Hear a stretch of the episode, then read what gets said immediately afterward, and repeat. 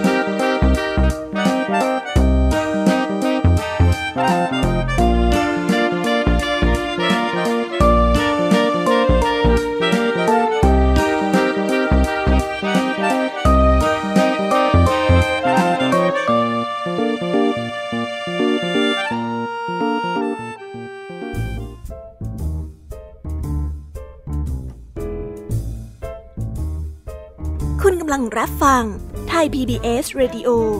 ต่อจากนี้ไปขอเชิญทุกทท่าน รับฟังรายการ นิทานแสนสนุกสุดหันษา ที่รังสรรค์มาเพื่อน้องๆ ในรายการ Kiss Hour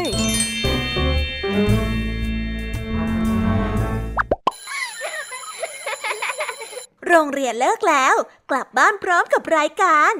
Kiss Hours โดยบรรยาชยโย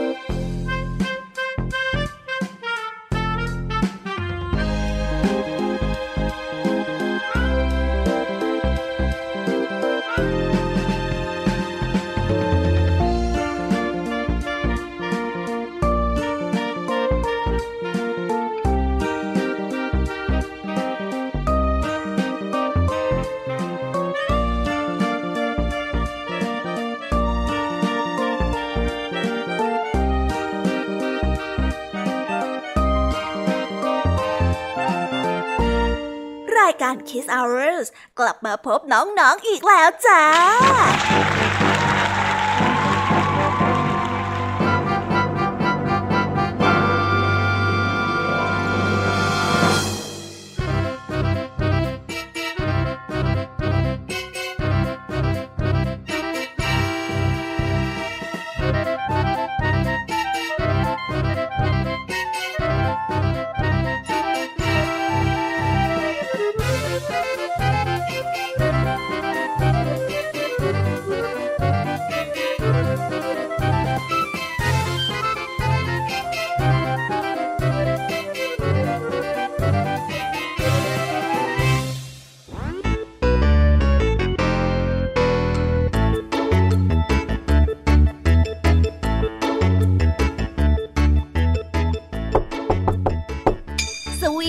วัสดีน้องๆชาวรายการ Kiss Hour ทุกๆ คนนะคะ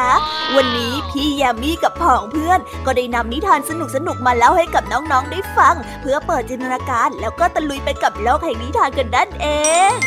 น้องๆ คงอยากรู้กันแล้วใช่ไหมล่ะคะ ว่านิทานที่พวกพี่ได้เตรียมมาฝากน้องๆ กันนั้น มีชื่อเรื่องว่าอะไรกันบ้าง เดี๋ยวพี่ยามีจะบอกกันเกริ่นไว้ก่อนนะคะ พอให้เรียกน้ำย่อยกันเอาไว้ก่อนนะ แล้ววันนี้คุณครูไหวก็ได้หยิบนิทานเกี่ยวกับหมาจิ้งจอกมาฝากเรากันถึงสองเรื่องแน่ ในนิทานเรื่องแรก มีชื่อเรื่องว่า หมาจิ้งจอกกับแมว ต่อกันมาติดๆกับนิทานเรื่อง หมาจิ้งจอกกับหมา ส่วนเรื่องราวของนิทานทั้งสองเรื่องนี้จะเป็นอย่างไรและจะสนุกสนานมากแค่ไหนนั้น น้องๆต้องไปรอลุ้นกันในช่วงของคุณครูไหวใจดีกันนะคะ และวันนี้ค่ะพี่ยามีของเราบอกเลยค่ะว่าไม่ยอมน้อยหน้าคุณครูไหวแน่นอน เพราะว่าพี่ยามีได้จัดเตรียมนิทานทั้งสามเรื่องสามรสมาฝากน้องๆกันอีกเช่นเคยค่ะ และในเรื่องแรกที่พี่ยามีได้จัดเตรียมมาฝากน้องๆกันนั้น มีชื่อเรื่องว่า ความฝันของเจ้าหมีน้อย ต่อกันด้วยเรื่อง นก หนูไส้กรอกทอด และปิดท้ายด้วยเรื่อง หมาจิ้งจอกกับห่านส่วนเรื่องราวของนิทานทั้งสามเรื่องนี้จะเป็นอย่างไร และจะสนุกสนานมากแค่ไหนนั้น น้องๆต้องไปรอลุ้นกัน แล้วก็ไปติดตามพร้อมๆ กันในช่วงของพี่ยามีเล่าให้ฟังกันนะคะ นิทานสุภาษิตในวันนี้ค่ะลุงทองดีกับเจ้าจ้อยก็ได้จัดเตรียมสำนวนมาให้พวกเราได้ฟังกันอีกเช่นเคย ซึ่งในวันนี้มากันในสำนวนที่ว่าหนีร้อนมาพึ่งเย็น ส่วนเรื่องราวและความหมายของคำคำนี้จะเป็นอย่างไร น้องๆต้องรอติดตามรับฟังกันในช่วงของนิทานสุภาษิตจากลุงทองดี และก็เจ้าจ้อยตัวแสบของพวกเรากันนะคะ ปิดท้ายกันอีกเช่นเคยค่ะ กับนิทานของพี่เด็กดีจากทางบ้านในช่วงท้ายรายการของเรา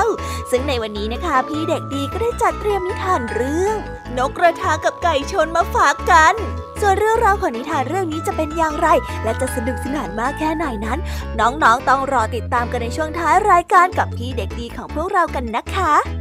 โอ้โห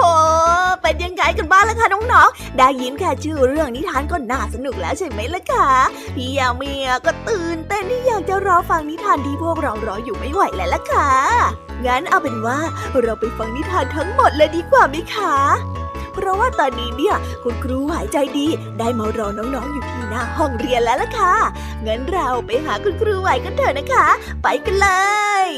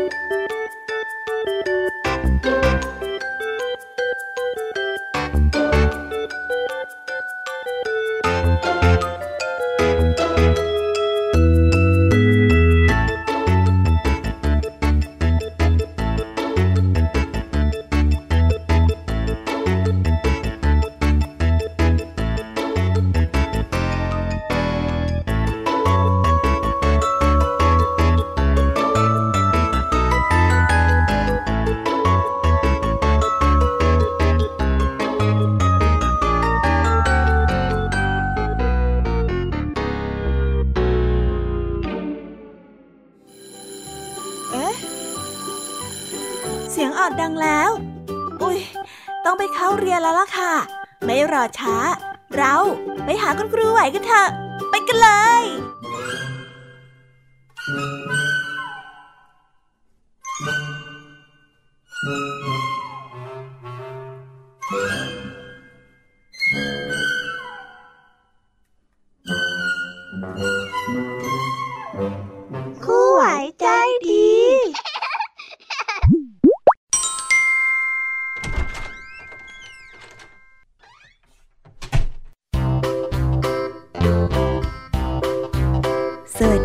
เด็กๆ เราได้เจอกันอีกแล้วนะ วันนี้เนี่ยคุณครูไหว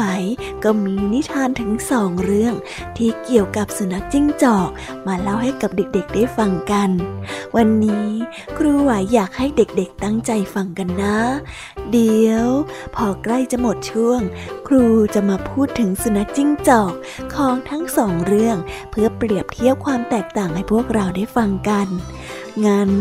เราไปฟังนิทานเรื่องแรกของคุณครูไหวกันเลยดีกว่าไหมคะอ่าถ้าพร้อมกันแล้วเนี่ย เราไปฟังนิทานเรื่องแรกของคุณครูไหวกันเลยค่ะ ในนิทานเรื่องแรกของคุณครูไหว มีชื่อเรื่องว่า หมาจิ้งจอกกับแมว เรื่องราวจะเป็นยังไงนั้นไปฟังกันเลยค่ะ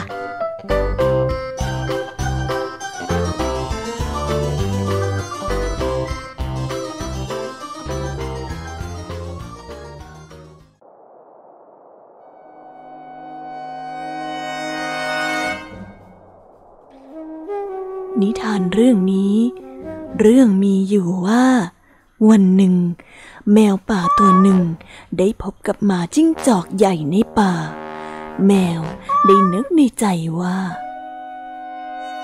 โอ้หมาจิ้งจอกเฉลียวฉลาด คงมีความรู้กว้างขวางเพราะได้เดินทางเที่ยวไปในโลกกว้างเฮ้ยเท่ไปเลยอะ แมวจึงเอ่ยทักมาจิ้งจอกอย่างสุภาพว่า สวัสดีท่านสุนัขจิ้งจอก ท่านสบายดีหรือเปล่าอะเป็นยังไงบ้าง ใช้เวลาที่มีค่าของท่านไปทำอะไรบ้างเหรอในแต่ละวันน่ะหมาจิ้งจอกหญิงยะโส มองแมวจากหัวจรดเท้าด้วยความโมโห ตัดสินใจไม่ถูกว่าจะพูดดีด้วยหรือไม่ดี ในที่สุดจึงพูดว่า โธ่เอ้ย ไอ้หนวดยาวหน้าสมเพศ แมวด่างตัวตลกสองสี วันวันดีแต่วิ่งไล่หนู แกอวดดีอย่างไรฮะ จึงมาถามไถ่ฉันว่าสบายดีไหม ในหัวของแกเนี่ย มีความรู้อะไรอยู่บ้างละ่ะ เคยเรียนศิลปะมาไหม มีความรู้อะไรอยู่ในหัวบ้าง แมว ตอบอย่างถ่อมกายถ่อมใจว่า ข้ามีความรู้อยู่อย่างเดียวแหละท่าน รู้อะไรล่ะ ศิลปะด้านไหน ไหนลองบอกมาสิมาจิ้งจอกได้เอ่ยถามแมว รู้ว่าถ้าถูกหมาไล่ตามแล้วก็ข้าก็จะวิ่งหนีไป แล้วก็กระโดดขึ้นต้นไม้อย่างรวดเร็วยังไงล่ะ เพื่อที่ไม่ให้หมาจับได้ รู้แค่นี้เองนะหรือ ปัดโทเอ้ย ข้านะนะ มีความรู้เป็นครูทางศิลปะ วิทยาการร้อยกว่าอย่าง แถมยังมีเล่กลอีกบานตะไทย ใส่ถุงแบกไว้แทบไม่หวัดไม่ไหว แต่แกเนี่ย น่าสงสารจริงๆ มานี่มา ตามข้ามา เดี๋ยวข้าจะสอนให้เจ้ารู้ ว่าเล่กลที่ใช้หนีหมาเนี่ย มันเป็นอย่างไร หมาจิ้งจอก ได้พูดอย่างดูถูก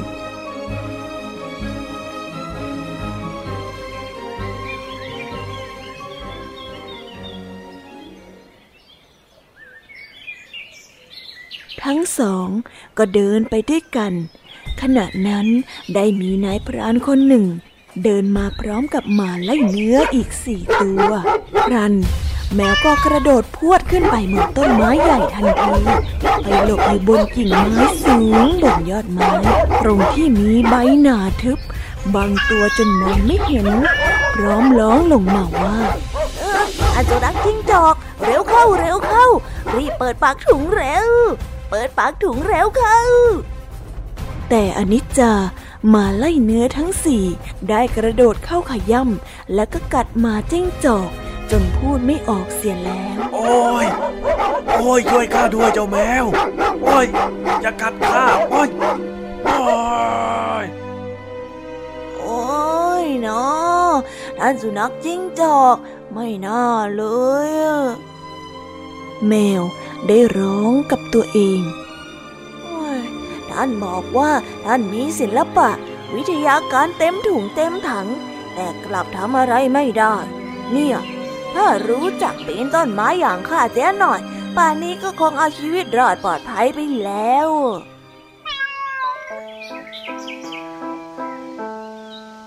นิทานเรื่องนี้ก็ได้สอนให้เรารู้ว่า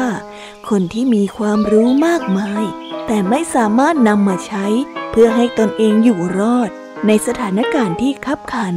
ก็ไม่ต่างอะไรกับคนที่ไม่มีความรู้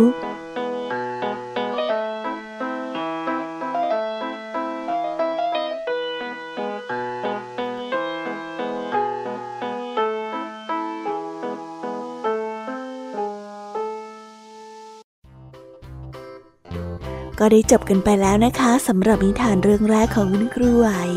เป็นยังไงกันบ้างสนุกกันไหมเอ่ย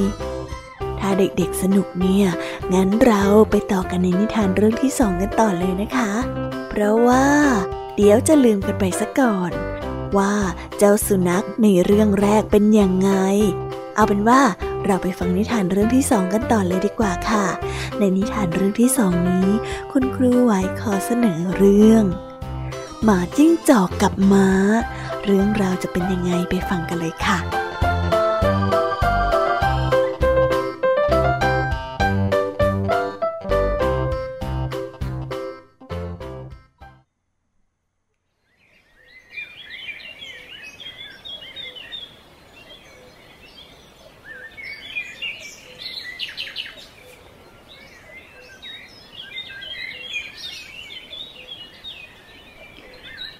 นาคนหนึ่ง มีม้าที่ซื่อสัตย์อยู่ตัวหนึ่ง ม้าได้ช่วยทำงานมานาน จนบัดนี้มันก็ได้เริ่มแก่ตัวลง จนไม่สามารถที่จะทำงานหนักได้อีก ชาวนาจึงไม่สนใจให้อาหาร ไม่ต้องการที่จะเลี้ยงดูอีกต่อไป ชาวนาได้พูดว่าข้าจะใช้อะไรเจ้าก็ไม่ได้ นี่พูดเพราะหวังดีนะ ถ้าเจ้ายังแข็งแรงพอที่จะลากสิงโตมาให้ข้าได้แล้วก็ ข้าจะเลี้ยงดูเจ้าต่อไป เอาละขอให้เจ้าออกไปจากข้อของข้าได้แล้ว ไปซะไป แล้วชาวนาก็เอาไม้มาไล่ตีม้า ให้ออกไปอยู่ที่กลางทุ่ง ม้าเสียใจ เดินทุรัตทุเร ไปทางป่า เพื่อที่จะหาที่กำบังลมกำบังแดด ระหว่างทางบังเอิญมีหมาจิ้งจอก เดินผ่านเข้ามาเห็น หมาจิ้งจอกจึงได้เอ่ยทักทายไปว่า เป็นอะไรไปอะทำไมถึงมาเดินคอตกหน้าเศร้าอยู่คนเดียวแบบนี้อะฮ่าความขี้เหนียวกับความซื่อสัตย์มันอยู่ในบ้านหลังเดียวกันไม่ได้หรอก นายของฉันเขาลืมไปแล้ว ว่าฉันเคยทำงานรับใช้เขามาตั้งกี่ปี ช่วยเขาทำงานมามากมายขนาดไหน นี่เพียงแค่ฉันแก่ลง แล้วช่วยแบกของไม่ไหวเท่านั้น เขาก็เลิกเลี้ยงแล้วก็ไล่ฉันออกพอจากม้าบ้านพูดนี่แหจบละ สุนัขจิ้งจอกก็ได้เอ่ยถามว่า อะไรกัน ไล่ออกโดยไม่มีข้อแม้เลยนะเหรอข้อแม้น่ะมี แต่เป็นข้อแม้ที่แย่มาก เขาบอกว่า ถ้าฉันแข็งแรงขนาดจับเอาสิงโตมาให้เขาได้แล้วก็ เขาจะยอมเลี้ยงดูฉันต่อไป แต่เขาก็รู้อยู่แก่ใจแล้ว ว่าฉันคงทำไม่ได้ ก็เลยให้ข้อเสนอมาแบบนั้นหมาจิ้งจอกจึงได้พูดว่า มา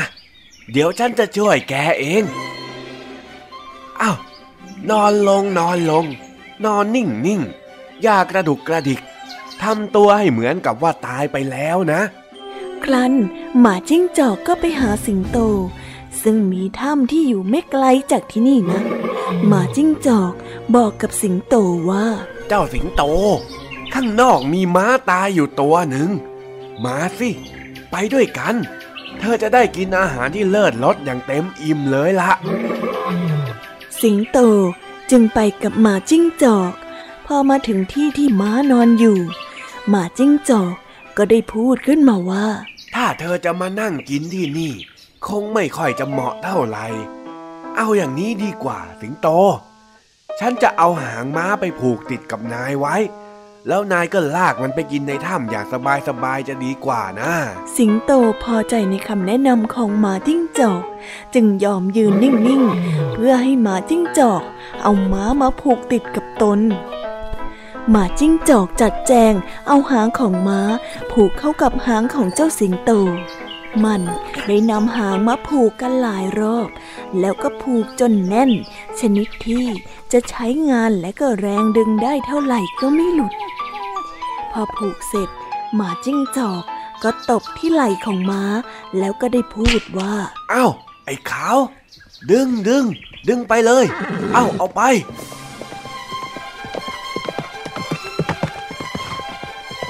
ม้าก็กระโดดขึ้น แล้วดึงสิงโตไปกับตัวทันที สิงโตร้องคำรามเสียงหลงเสียงของมันดังลั่นจนนกทั้งป่าตื่นตกใจ พากันบินหนีไปทั่วทั้งป่า แต่ม้าก็ไม่สนใจ คงตั้งหน้าตั้งตา ลากเจ้าสิงโตแล้วก็วิ่งไป มันพาข้ามทุ่งนาไปทางบ้านของนายของมัน พอชาวนา ได้เห็นว่าม้าได้ลากสิงโตมาเช่นนั้น ก็สำนึกผิด แล้วจึงพูดกับม้าไปว่า โอ้ย เจ้ากลับมาอยู่กับข้าเถิด เดี๋ยวข้าจะเลี้ยงดูเจ้าเป็นอย่างดีเลย ว่าแล้ว ชาวนาก็ได้เอาอาหารมาให้ม้า ให้กินจนอิ่มหนำสำราญม้าได้รับการดูแลต่อมาจนถึงวาระสุดท้ายของชีวิต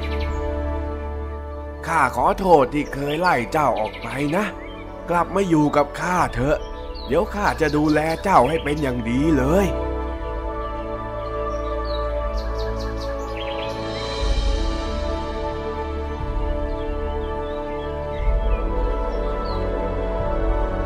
นิทานเรื่องนี้ก็ได้สอนให้เรารู้ว่า เพื่อนแท้ที่จะคอยช่วยเหลือกัน อาจจะมาในเวลาที่เราไม่คาดคิด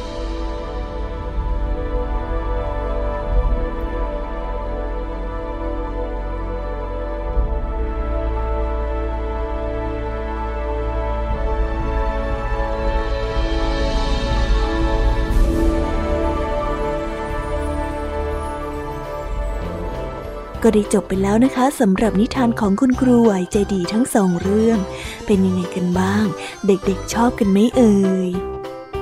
ถ้าเด็กๆชอบกันเนี่ย ไว้คราวหน้า คุณครูไหวจะนำนิทานสนุกๆแบบนี้มาฝากกันอีกเช่นเคยนะคะ แล้วสำหรับวันนี้เนี่ย เด็กๆได้ฟังนิทานสนุกกันไปแล้ว ก็อย่าลืมกลับไปทำการบ้านกันด้วยนะคะ และที่สำคัญนำข้อคิดที่ได้จากนิทานไปใช้กันด้วยนะ และสำหรับวันนี้เนี่ย ครูไหวใจดีก็ต้องส่งต่อนิทานในช่วงต่อไป ให้กับพี่แยมมี่เล่าให้ฟังกันเลยนะคะ เพราะว่าวันนี้พี่แยมมี่ก็ได้เตรียมนิทานสนุกๆมาฝากกันอีกเช่นเคย แล้วจะสนุกแค่ไหนนั้น ก็ต้องไปรอฟังพร้อม ๆ กันในช่วงต่อไปกันเลยนะคะ และสำหรับวันนี้ คุณครูไหวก็ต้องขอกล่าวคำว่า สวัสดีค่ะ บ๊ายบาย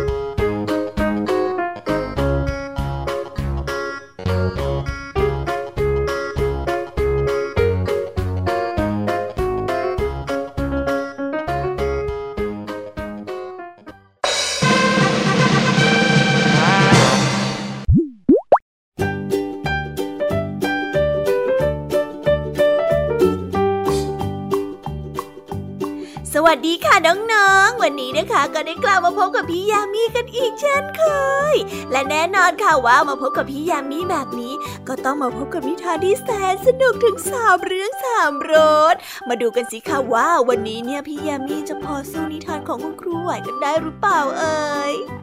เอาละค่ะ เรามาเริ่มกันที่เรื่องแรกเลยนะคะเอาละค่ะ เรามาเริ่มกันที่เรื่องแรกกันเลยดีกว่าค่ะ ในนิทานเรื่องแรกที่พี่แยมมี่ได้จัดเตรียมมาฝากน้องๆนนั้น มีชื่อเรื่องว่า ความฝันของเจ้าหมีน้อย ส่วนเรื่องราวจะเป็นอย่างไร เจ้าหมีน้อยตัวนี้เนี่ยเขาฝันว่าอยากเป็นอะไรนั้น เราไปติดตามรับฟังพร้อมๆกันได้เลยค่ะ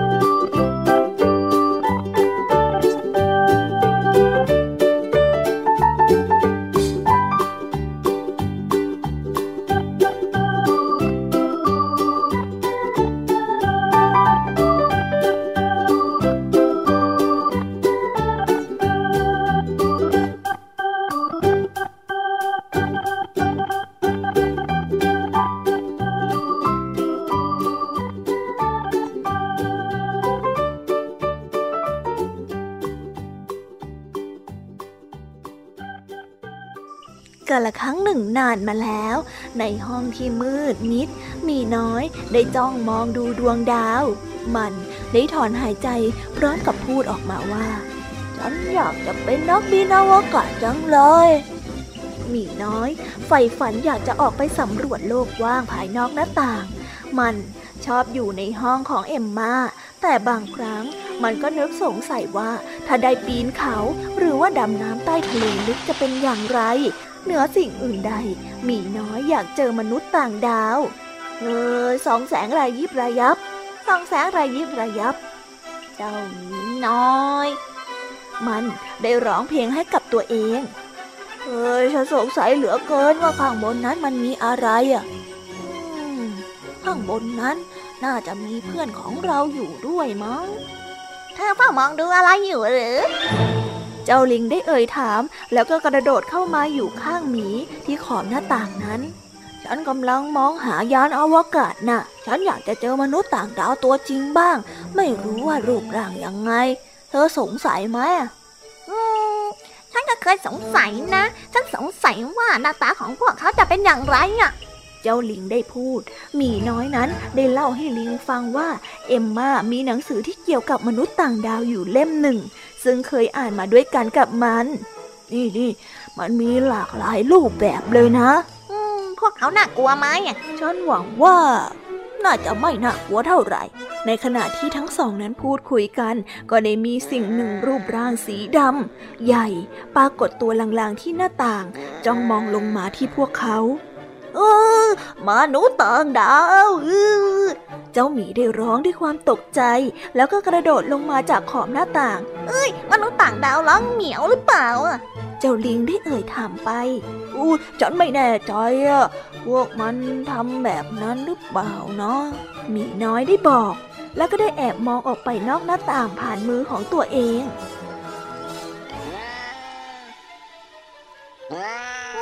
มนุษย์ต่างดาวมันคลางได้หรือเปล่าอะ เจ้าลิงก็ได้ถามไปด้วยความสงสัย เออในหนังสือเอมม่าไม่ได้บอกเรื่องค้างไว้ด้วยนะหมีน้อยก็ได้พูด รู้สึกกล้าหาญขึ้นมามากขึ้นอืมมนุษย์ต่างดาวมันมีหนวดแล้วก็หางยาวๆด้วยหรือเปล่าอะ เจ้าลิงก็ได้ถามไปอีกครั้งหนึ่งอืมไม่แน่นอนหรอกมั้ง เจ้าหมีน้อยได้พูด แล้วก็รู้สึกโง่มาก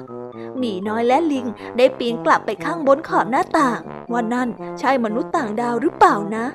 ไม่ใช่ นั่นคือแมวของเอ็มมาที่ชื่อซูชิ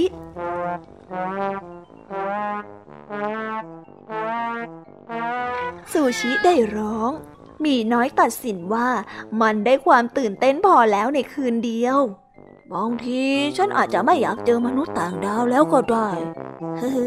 ฉันต้องกลับไปคิดให้ดีๆก่อนนะ มันก็ได้พูดพร้อมกับหัวเราะเบาๆ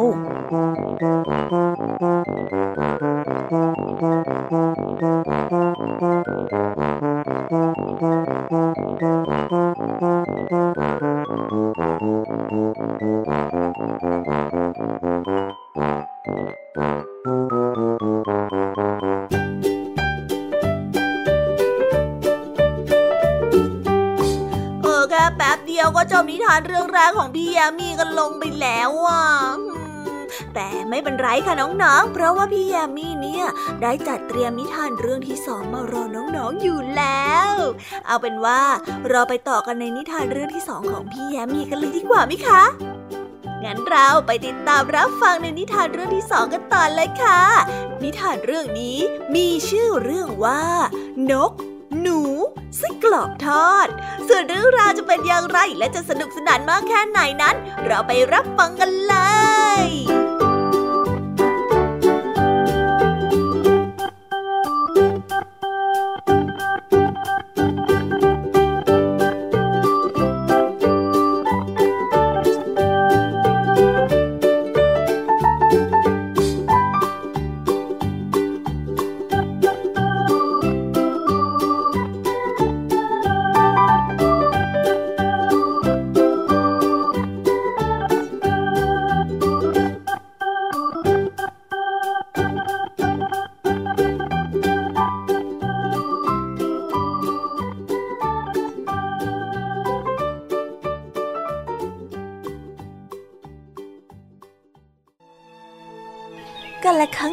านมาแล้ว มีหนูตัวหนึ่ง นกตัวหนึ่ง และก็ไส้กรอกทอดแท่งหนึ่ง มันได้เป็นเพื่อนรักกัน มันอยู่ด้วยกันมาเป็นเวลานาน แล้วก็อยู่กันอย่างมีความสุข หน้าที่การงานของเจ้านกน้อย คือทุกวันจะต้องบินเข้าป่า เพื่อที่จะไปเก็บปืนมาใช้ ส่วนเจ้าหนูก็มีหน้าที่ตักน้ำจุดไฟ และจัดโต๊ะอาหาร ไส้กรอก จะมีหน้าที่ทำกับข้าว อย่างที่รู้กัน วันหนึ่ง ในระหว่างทาง นกน้อยก็ได้พบกับนกอีกตัวหนึ่ง และก็เล่าถึงหน้าที่การงานของตน พร้อมทั้งโอ้อวดให้ฟังว่า ตนเองดีอย่างนั้นตนเองดีอย่างนี้ แต่นกตัวนั้นกลับร้องว่าโถ่เอ้ย น่าสงสารแท้ๆ ต้องทำงานหนักอยู่คนเดียวเลยนะเนี่ย อีกสองคนนั้นอยู่ที่บ้านแสนสบาย อย่างเจ้าหนูน่ะพอมันจุดไฟเสร็จ ตักน้ำเสร็จก็เข้าห้องของตัวเองไปนอนเล่นได้อย่างสบายใจ ส่วนเจ้าไส้กรอกนี่ก็นั่งสบาย เพียงแค่คอยดูให้อาหารสุกดีเท่านั้นพอถึงเวลาอาหาร มันก็แต่กระโดดขึ้นไปแล้วก็คุกคุกคุกกับกับข้าว ก็พอเสร็จแล้วนับว่าเป็นชีวิตที่สบายสบายจริง ๆ เลยนะท่าน จ้านกได้ฟังอย่างตั้งใจ ในวันรุ่งขึ้น นกน้อยจึงคิดจะปฏิวัติ มันไม่ยอมที่จะออกไปหาฟืนอีก แม้หนูและไส้กรอกจะพยายามขอร้องอย่างไร นกก็ไม่ยอมฟัง ยังยืนยันในการเปลี่ยนแปลงหน้าที่ เมื่อเป็นเช่นนั้นจึงมีการจับฉลากกันขึ้น ปรากฏว่าไส้กรอกถูกไปรับหน้าที่ออกไปหาฟืน หนู ต้องทำครัว และนกเป็นคนไปตักน้ำมาไว้ใช้ เป็นอันว่าไส้กรอกต้องออกไปจากบ้านเพื่อที่จะไปหาฟืน แต่ปรากฏว่าไส้กรอกได้หายไปเป็นเวลานาน มากจนพวกนกกับหนูไม่สบายใจ นกจึงได้บินออกไปตามดู นกบินไปได้ไม่เท่าไหร่ ก็พบกับเจ้าสุนัขตัวหนึ่ง ซึ่งได้พบไส้กรอกในระหว่างทางก่อนหน้านี้ แล้วก็ได้กินไส้กรอกไปเป็นเหยื่อหมดแล้ว นกจึงได้ต่อว่าต่อขานเจ้าสุนัขที่แอบจับไส้กรอกไปกิน แต่ก็ช่วยอะไรไม่ได้ นกน้อยเศร้าและก็เสียใจเป็นอย่างมาก แล้วก็รีบบินกลับบ้าน มาเล่าเรื่องราวที่เห็นให้กับเจ้าหนูฟัง เจ้าหนูเสียใจเป็นอย่างมาก ทั้งสองต่างเศร้าโศกเสียใจ แต่ในที่สุดก็ปลอบกันว่าจะพยายามอยู่ด้วยกันต่อไปอย่างดีที่สุด เท่าที่จะทำได้ มันตั้งใจจะทำอย่างไส้กรอกคือ กระโดดลงไปคุกคุกคุกเพื่อให้น้ำมันออกมา แต่ถ้าว่า หนูพลิกตัวไปได้ ยังไม่ทันกลางกระทะ มันก็ต้องหยุดนิ่ง เนื้อหนังของมัน ได้พองและก็ไหม้อยู่ในนั้น เมื่อนกเข้าไปในครัว แต่ก็ไม่เจอเสียแล้ว แล้วก็ร้องเรียกหาไปทั่วๆ แต่ก็คนไม่พบด้วยความพลั้งเผลอไฟได้ลุกลามแล้วก็ไหม้เพื่อไปทั่วบ้าน นกจึงได้รีบวิ่งไปเอาน้ำมาดับ แต่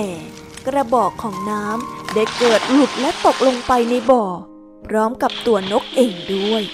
นกจึงไม่สามารถขึ้นมาจากบ่อได้ และก็ได้จมลงไปในน้ำในที่สุด นิทานเรื่องนี้ก็ได้สอนให้เรารู้ว่า คนเราไม่ควรหูเบาเห็นคนอื่นดีกว่าเพื่อน และในการงานนั้นควรอยู่ในตำแหน่งหรือหน้าที่ที่เหมาะสมกับความสามารถของตนเองด้วย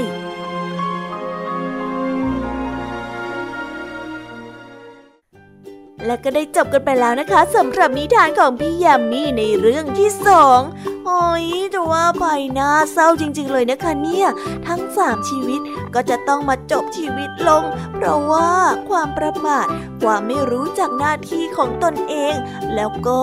ไม่รู้จักเลือก แล้วก็ไม่รู้จักเลือกความเหมาะสมกับความสามารถของตนเอง เป็นยังไงล่ะคะ จุดจบก็เลยจบเศร้าแบบนี้เลยล่ะค่ะน้องๆ แต่ไม่เป็นไรนะคะไม่เป็นไร เรามีนิทานเรื่องที่สามเพื่อที่จะมาปลอบใจน้องๆกันอีกหนึ่งเรื่อง ซึ่งนิทานเรื่องนี้เนี่ยมีชื่อเรื่องว่าหมาจิ้งจอกกับห่านนั่นแน่ ถ้าน้องๆอยากจะฟังกันแล้วเนี่ย เราไปฟังนิทานเรื่องที่สามของพี่ยามีกันเลยค่ะ ไปฟังกันเลย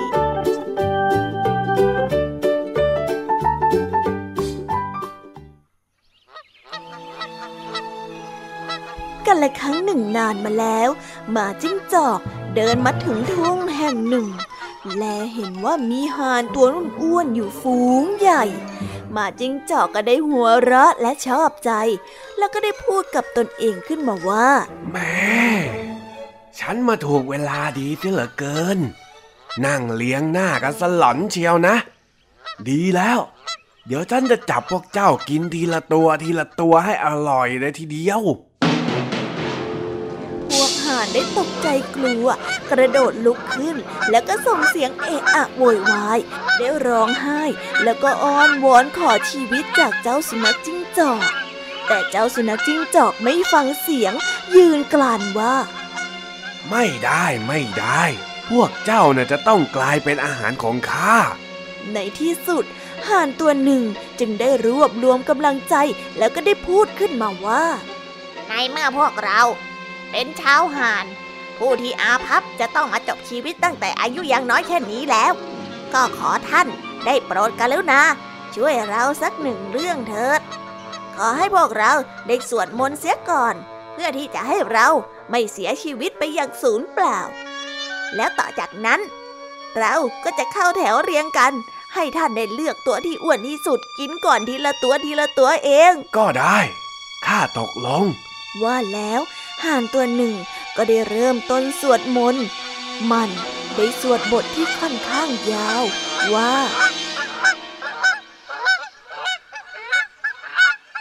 ห่านตัวที่สองขออยู่ เมื่อเห็นว่าห่านตัวที่หนึ่งสวดไม่จบสักที มันจึงเริ่มสวดขึ้นมาว่าห่านตัวที่สามและตัวที่สี่จึงทำตาม หนึ่งไม่ช้าห่านทั้งหมดก็ส่งเสียงสวดมนต์พร้อมกัน ดังไปทั่วทั้งทุ่ง หากมันสวดมนต์เสร็จเมื่อไหร่ เราก็จะเล่านิทานนี้ต่อไปได้ แต่ปรากฏว่าพวกห่านนี้ยังสวดมนต์ไม่จบลงสักที นิทานเรื่องนี้ก็ได้สอนให้เรารู้ว่า คนที่มีสติปัญญา แล้วก็มีผองเพื่อน มักจะช่วยกันเอาตัวรอดในยามที่ขับขันได้เสมอนะคะเป็นยังไงกันบ้างคะสำหรับนิทานทั้งสามเรื่องที่พี่ยามีนำมาฝากกันในวันนี้ถึงแม้ว่าเรื่องสุดท้ายเนี่ย จะจบแบบกวนๆไปนิดนึง แต่พี่ยามีก็ว่า สนุกมากๆเลยนะคะ ถ้าน้องๆออยากจะฟังนิทานสนุกๆจากพี่แยมมี่กันต่อแล้วก็ ต้องไปฟังในโอกาสหน้ากันนะคะ เพราะว่าเจ้าจ้อยและก็ลุงทองดีเนี่ย มาต่อแถวรอที่จะเล่านิทานให้กับน้องๆได้ฟังกันในช่วงต่อไปกันแล้วงั้นพี่แยมมี่ก็ต้องขอกล่าวคำว่า สวัสดีค่ะบ๊ายบาย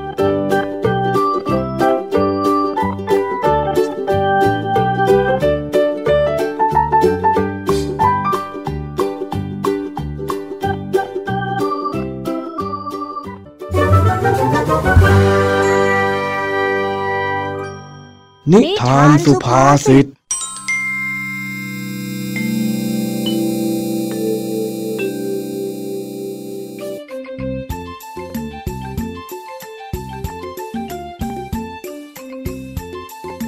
เช้าวันหนึ่ง เจ้าจ้อยรู้สึกไม่สบาย เลยขอลาโรงเรียนหยุดหนึ่งวัน เพื่อไปหาหมอ พอนอนพักได้สักครู่หนึ่ง เจ้าจ้อยก็ได้อาการดีขึ้นมาก แล้วก็ได้นึกถึงลุงทองดีขึ้นมา เลยคิดอยากที่จะไปนั่งเล่นบ้านของลุงทองดี เอ้ยวันนี้เหงาจังเลยฮะ ไปหาลุงทองดีดีกว่า เอ๊ะทำไมบ้านลุงทองดีดูเงียบเงียบอะเอ้อลองเรียกลุงทองดีดูดีกว่าเพื่อไปแอบเล่นหวยที่ไหนแล้วก็ยังไม่กลับบ้าน ลุงทองดีจ้ะลุงทองดีลุงทองดีอยู่บ้านไหมจ๊ะลุง ลุงทองดีจ้อยมองหาลุงทองดี แต่ก็เงียบหาย มีแต่เจ้าสีนวลที่วิ่งมารับหน้าเจ้าจ้อยโอ้ยสีนวลลุงทองดีไม่อยู่บ้านหรอ แล้วลุงทองดีไปไหนอะสีนวลรู้ไหมเมียวเฮ้ ยรู้แล้วนะว่าแกเป็นแมวอะ ฉันจะถามสีนวลอีกทีนะ ว่าลุงทองดีไปไหน ขณะที่จ้อยกำลังนั่งเล่นกับสีนวลอยู่ ลุงทองดีก็ได้เดินมาพอดี อ้าวเจ้าจ้อย นี่เอ็งเหงาถึงขนาดนั่งคุยกับนางสีนวลเลยหรือ แล้วเป็นยังไงบ้างล่ะ ได้ข่าวว่าเป็นไข้ เบาแล้วหรือยังไง เบาแล้วจ้าลุงทองดีจ้อยน่ะแข็งแรงจะตายนี่เห็นไหมจ๊ะเห็นไหมจ๊ะเฮ้จ้อยทำท่าเบ่งกล้ามให้ลุงทองดีดู โอ้โหนั่นกล้ามหรือว่าก้างละนั่นนะเห็นไหมนางสีนวลยังเห็นด้วยเลย โอ้สีนวลทำไมไม่เข้าข้างจ้อยเลยอะยังไม่หายดีเลยน่ะ มามาเข้ามาในบ้านก่อน มามัวตากแดดอยู่แบบนี้ เดี๋ยวก็จะเป็นไข้ไปกันใหญ่ อุ้มนางสีนวลมาด้วยล่ะ เดี๋ยวจะให้มันกินข้าว มันยังไม่ได้กินอะไรมาตั้งแต่เช้าแล้ว เจ้าจ้อยก็ได้อุ้มสีนวลเข้าไปในบ้านของลุงทองดี ลุงทองดีได้ขุกข้าวกับปลาทูให้กับสีนวลได้กิน ในระหว่างที่สีนวลกำลังกินข้าว เจ้าจ้อยก็ได้เกิดความสงสัย จึงได้ถามลุงทองดีไปว่า ลุงทองดีจ๊ะลุงทองดี ว่าไงหรือเจ้าจ้อย ลุงทองดี ได้เจ้าสีนวลมายังไงเหรอจ๊ะเองจะฟังจริง ๆ หรือ เรื่องมันยาวมากเลยนะถ้าจ้อยไม่อยากฟังแล้วจ้อยจะถามลุงทองดีทำไมอะฟัง เองเนี่ยนะ เดี๋ยวเถอะเอาเดี๋ยวข้าจะเล่าให้ฟัง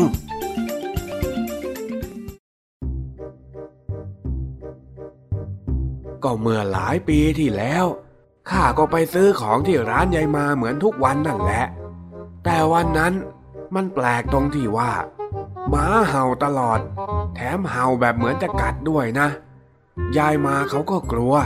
คิดว่าหมามันเห่างูอยู่ใต้บ้านหรือเปล่าทำไมถึงได้เห่าขนาดนั้นข้าเองก็สงสัยด้วย เลยเดินไปดู แล้วก็เห็นหมามันจะปีนต้นไม้ พอข้ามองขึ้นไป เห็นว่ามีแมวแม่ลูกอ่อน คาบลูกมันไว้ในปาก ไปไหนไม่ได้ มันคงจะกลัวว่าหมาจะกัดลูกของมันนั่นแหละมั้งไอตัวลูกก็ร้องจนเสียงหลง ไอหมาข้างล่างก็เห่าอยู่นั่นเองข้าก็เลยไล่หมามันไป แล้วก็ไปอุ้มแมวทั้งสองลงมาจากต้นไม้ ก็เห็นว่าคอลูกแมวมีเลือดออก เพราะแม่มันคงจะตกใจหมาแล้วรีบหนีไม่คิดชีวิต แต่ระหว่างหนีมันคงจะกัดลูกมันแรงเกินไปหน่อย ก็เลยเลือดออก ข้าเองก็สงสาร เลยไปหายามาทาให้ แล้วก็เอาข้าวเอาน้ำไปให้มัน หลังจากวันนั้นพอลูกมันโต แม่มันก็ทิ้งลูกไว้ที่บ้านยายมา ร้องให้ดังสนั่นบ้านไปหมด เชื่อไหม พอเจ้าลูกแมวมันเห็นลุงนะ มันรีบวิ่งรี่เข้ามาหาลุงเลย มันคงจะจำลุงได้นั่นแหละ แล้วพอลุงเดินกลับบ้าน มันก็เลยเดินตามมาถึงนี่ ข้าอดสงสารไม่ได้ ก็เลยตั้งชื่อว่าสีนวล แล้วก็เลี้ยงมันมาจนทุกวันนี้นี่แหละมุยลุงดองดีของจอยเนี่ยจิตใจดีจริง ๆ เลยนะจ๊ะ ก็มันหนีร้อนมาพึ่งเย็น ข้าจะไปทำใจร้ายใจดำกับมัน แล้วไม่สนใจมันได้อย่างไงเล่า อ๋อ แสดงว่าแถวของบ้านยายมา แดดร้อนเหรอลุง แมวก็เลยไม่อยากอยู่ มันก็เลยมาหาที่เย็นๆอย่างบ้านลุงทองดีอยู่ แต่จะว่าไปบ้านของลุงทองดีก็ไม่เห็นเย็นเท่าไหร่เลยนะ เมื่อกี้แดดก็ยังร้อนเปี้ยงอยู่นี่นะ โอ้ยไม่ใช่แบบนั้น มันเป็นสำนวนน่ะหนีร้อนมาพึ่งเย็น แปลว่า หนีจากที่ที่มีความเดือดร้อน มาอาศัยอยู่ในที่ที่มีความสงบสุขต่างหาก ไม่ใช่แดดร้อนเหมือนที่เองว่าอ๋ออย่างนี้นี่เองเออคำว่าร้อนก็คือ เดือดร้อนคำว่าเย็นก็คือ สงบสุขอ๋อเข้าใจแล้วล่ะจ้ะเฮ้ยสีนวลเห็นด้วยกับจ้อยใช่ไหมล่ะ ถูกต้องถูกต้อง พัฒนาขึ้นเยอะแล้วนะเองเนี่ย ไปนางสีนวลกินอิ่มแล้ว เดี๋ยวข้าจะทำให้คนกินบ้าง กินข้าวฝีมือของลุงทางดีแหละจ๊ะเปล่าหรอกข้าจะต้มยาแก้ไข้ให้เองกิน จะได้หายเร็วๆ นี่ข้าอุตส่าห์เดินไปซื้อที่ตลาดมาสดๆเลยนะโว้ยยาต้มเหรอจ๊ะลุงเออคือคือ คือเออคือ จ้อยเพิ่งนึกได้ว่าจ้อยมีธุระอะ เดี๋ยวจ้อยต้องรีบกลับบ้านแล้วนะจ๊ะลุง เดี๋ยว เองไม่ต้องหนี มานี่ เองจะได้หาย อยู่กินยาต้มก่อนแล้วค่อยกลับ จากนั้นลุงทองดีก็ดึงมือเจ้าจ้อย ไม่ให้หนีไปไหน แล้วก็จูงเข้าไปในห้องครัว เพื่อไปต้มยาไม่เอาอะจ้อยไม่กินมันขมเออ ไม่กินได้ไหมอะ ที่จ้อยป่วยเมื่อปีก่อน กินยาต้มของลุงทองดีไปวันนั้นนะ ยังขมติดลิ้นจ้อยอยู่เลยเนี่ยแดไม่เอาตอนนี้ไม่ไม่กินแล้วอะไม่เอาผมน่ะสิดี มานี่มานี่ ไม่เอาอะจ้อยไม่กินสีนวลช่วยจ้อยด้วยลุงทองดีต้มยาแล้วไหม เอ็งหนีไม่รอดหรอกเจ้าจ้อยจ้อยไม่กินนะสีนวลช่วยจ้อยด้วยดิลุงดองดีจะต้มยาแล้วไม่สีนวล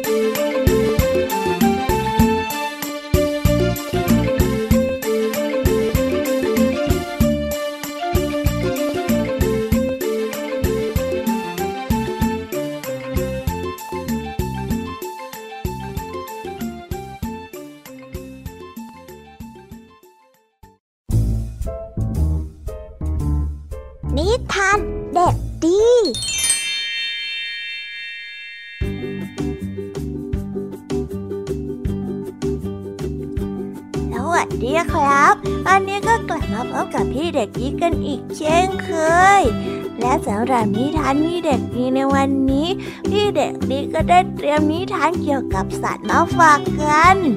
น้องๆ พอจะทายกันได้ไหมเอ่ยว่าวันนี้เนี่ยพี่เด็กดีเตรียมนิทานเรื่องอะไรมาฝากกัน ขอใบ้ให้นิดนึงนะครับ ว่าเป็นสัตว์ปีก tick tock tick tock พอจะเดากันได้ไหมเอ่ย ถ้าเดากันไม่ได้ ไม่เป็นไรครับ เดี๋ยวพี่เด็กดีก็จะมาเฉลยกับน้องๆได้ฟังกันอยู่ดี นิทานในวันนี้ พี่เด็กดีจะเสนอนิทานเรื่อง นกกระทากับไก่ชนอันแน่ใครได้ฟังแค่ชื่อเรื่อง ก็อยากจะไปติดตามกันแล้วใช่ไหมล่ะครับ งั้นไม่รอช้า เราไปฟังนิทานเรื่องนี้กันเลย ที่มีชื่อเรื่องว่า นกกระทากับไก่ชน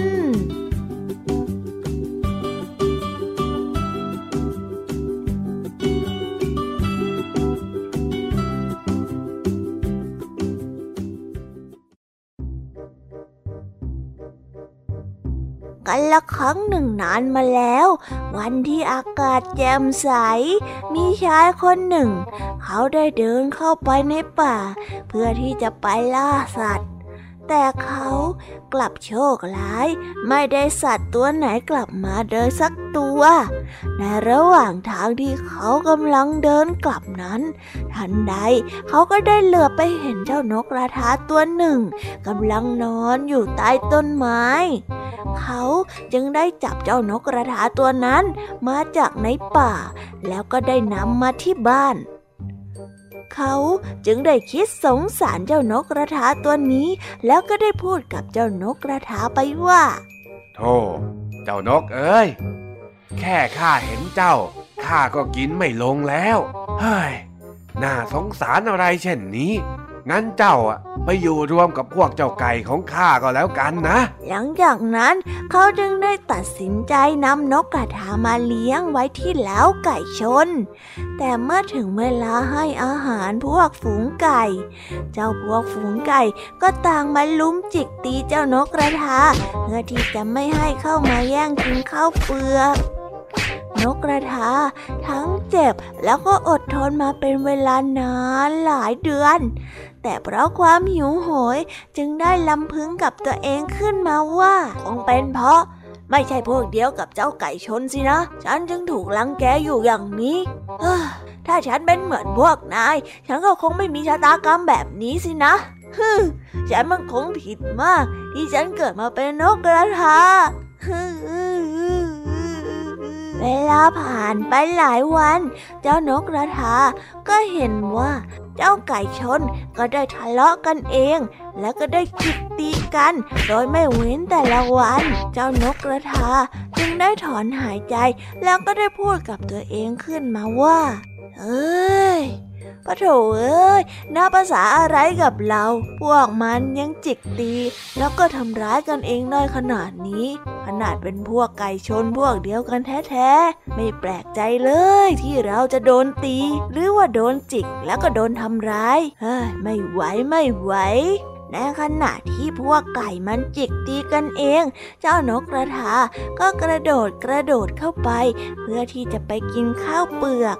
มันได้กินข้าวเปลือกอย่างอร็ดอร่อย นิทานเรื่องนี้ก็ได้สอนให้เรารู้ว่า คนพลานมักจะหาเรื่องทะเลาะไม่เว้นแต่ละวัน ไม่ว่าจะเป็นผู้ใดเป็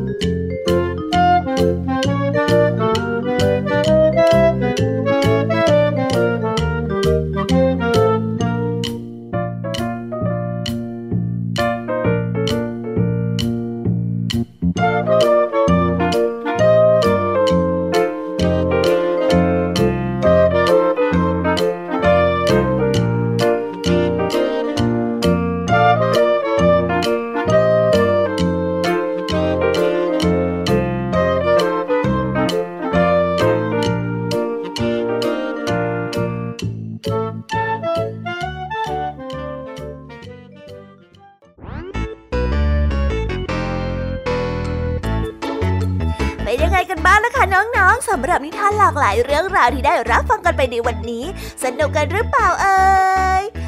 ายเรื่องราวที่ได้นำมาเนี่ย บางเรื่องก็ให้ข้อคิดสะกิดใจ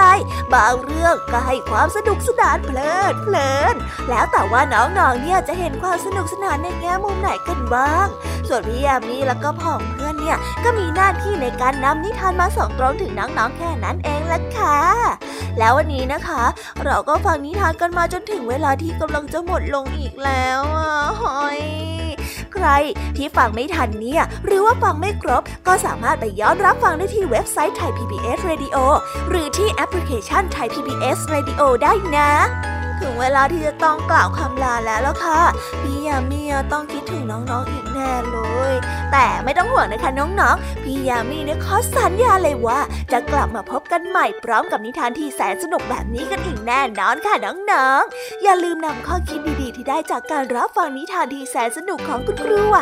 พี่ยมมี่ลุงทองดีแล้วก็เจ้าจ้อย และก็นิทานจากพี่เด็กดีในวันนี้ไปใช้กันด้วยนะคะเด็กๆ เอาไว้พบกันใหม่ในวันพรุ่งนี้นะสำหรับวันนี้พี่ยามีต้องขอตัวลากันไปก่อนแล้วล่ะค่ะ สวัสดีค่ะ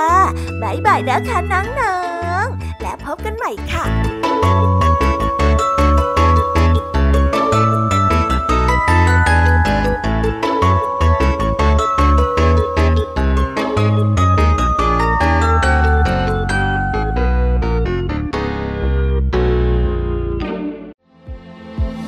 ตามรับฟังรายการย้อนหลังได้ที่ เว็บไซต์และแอปพลิเคชันไทย PBS Radio ไทย PBS Radio วิทยุข่าวสารสาระ เพื่อสาธารณะและสังคม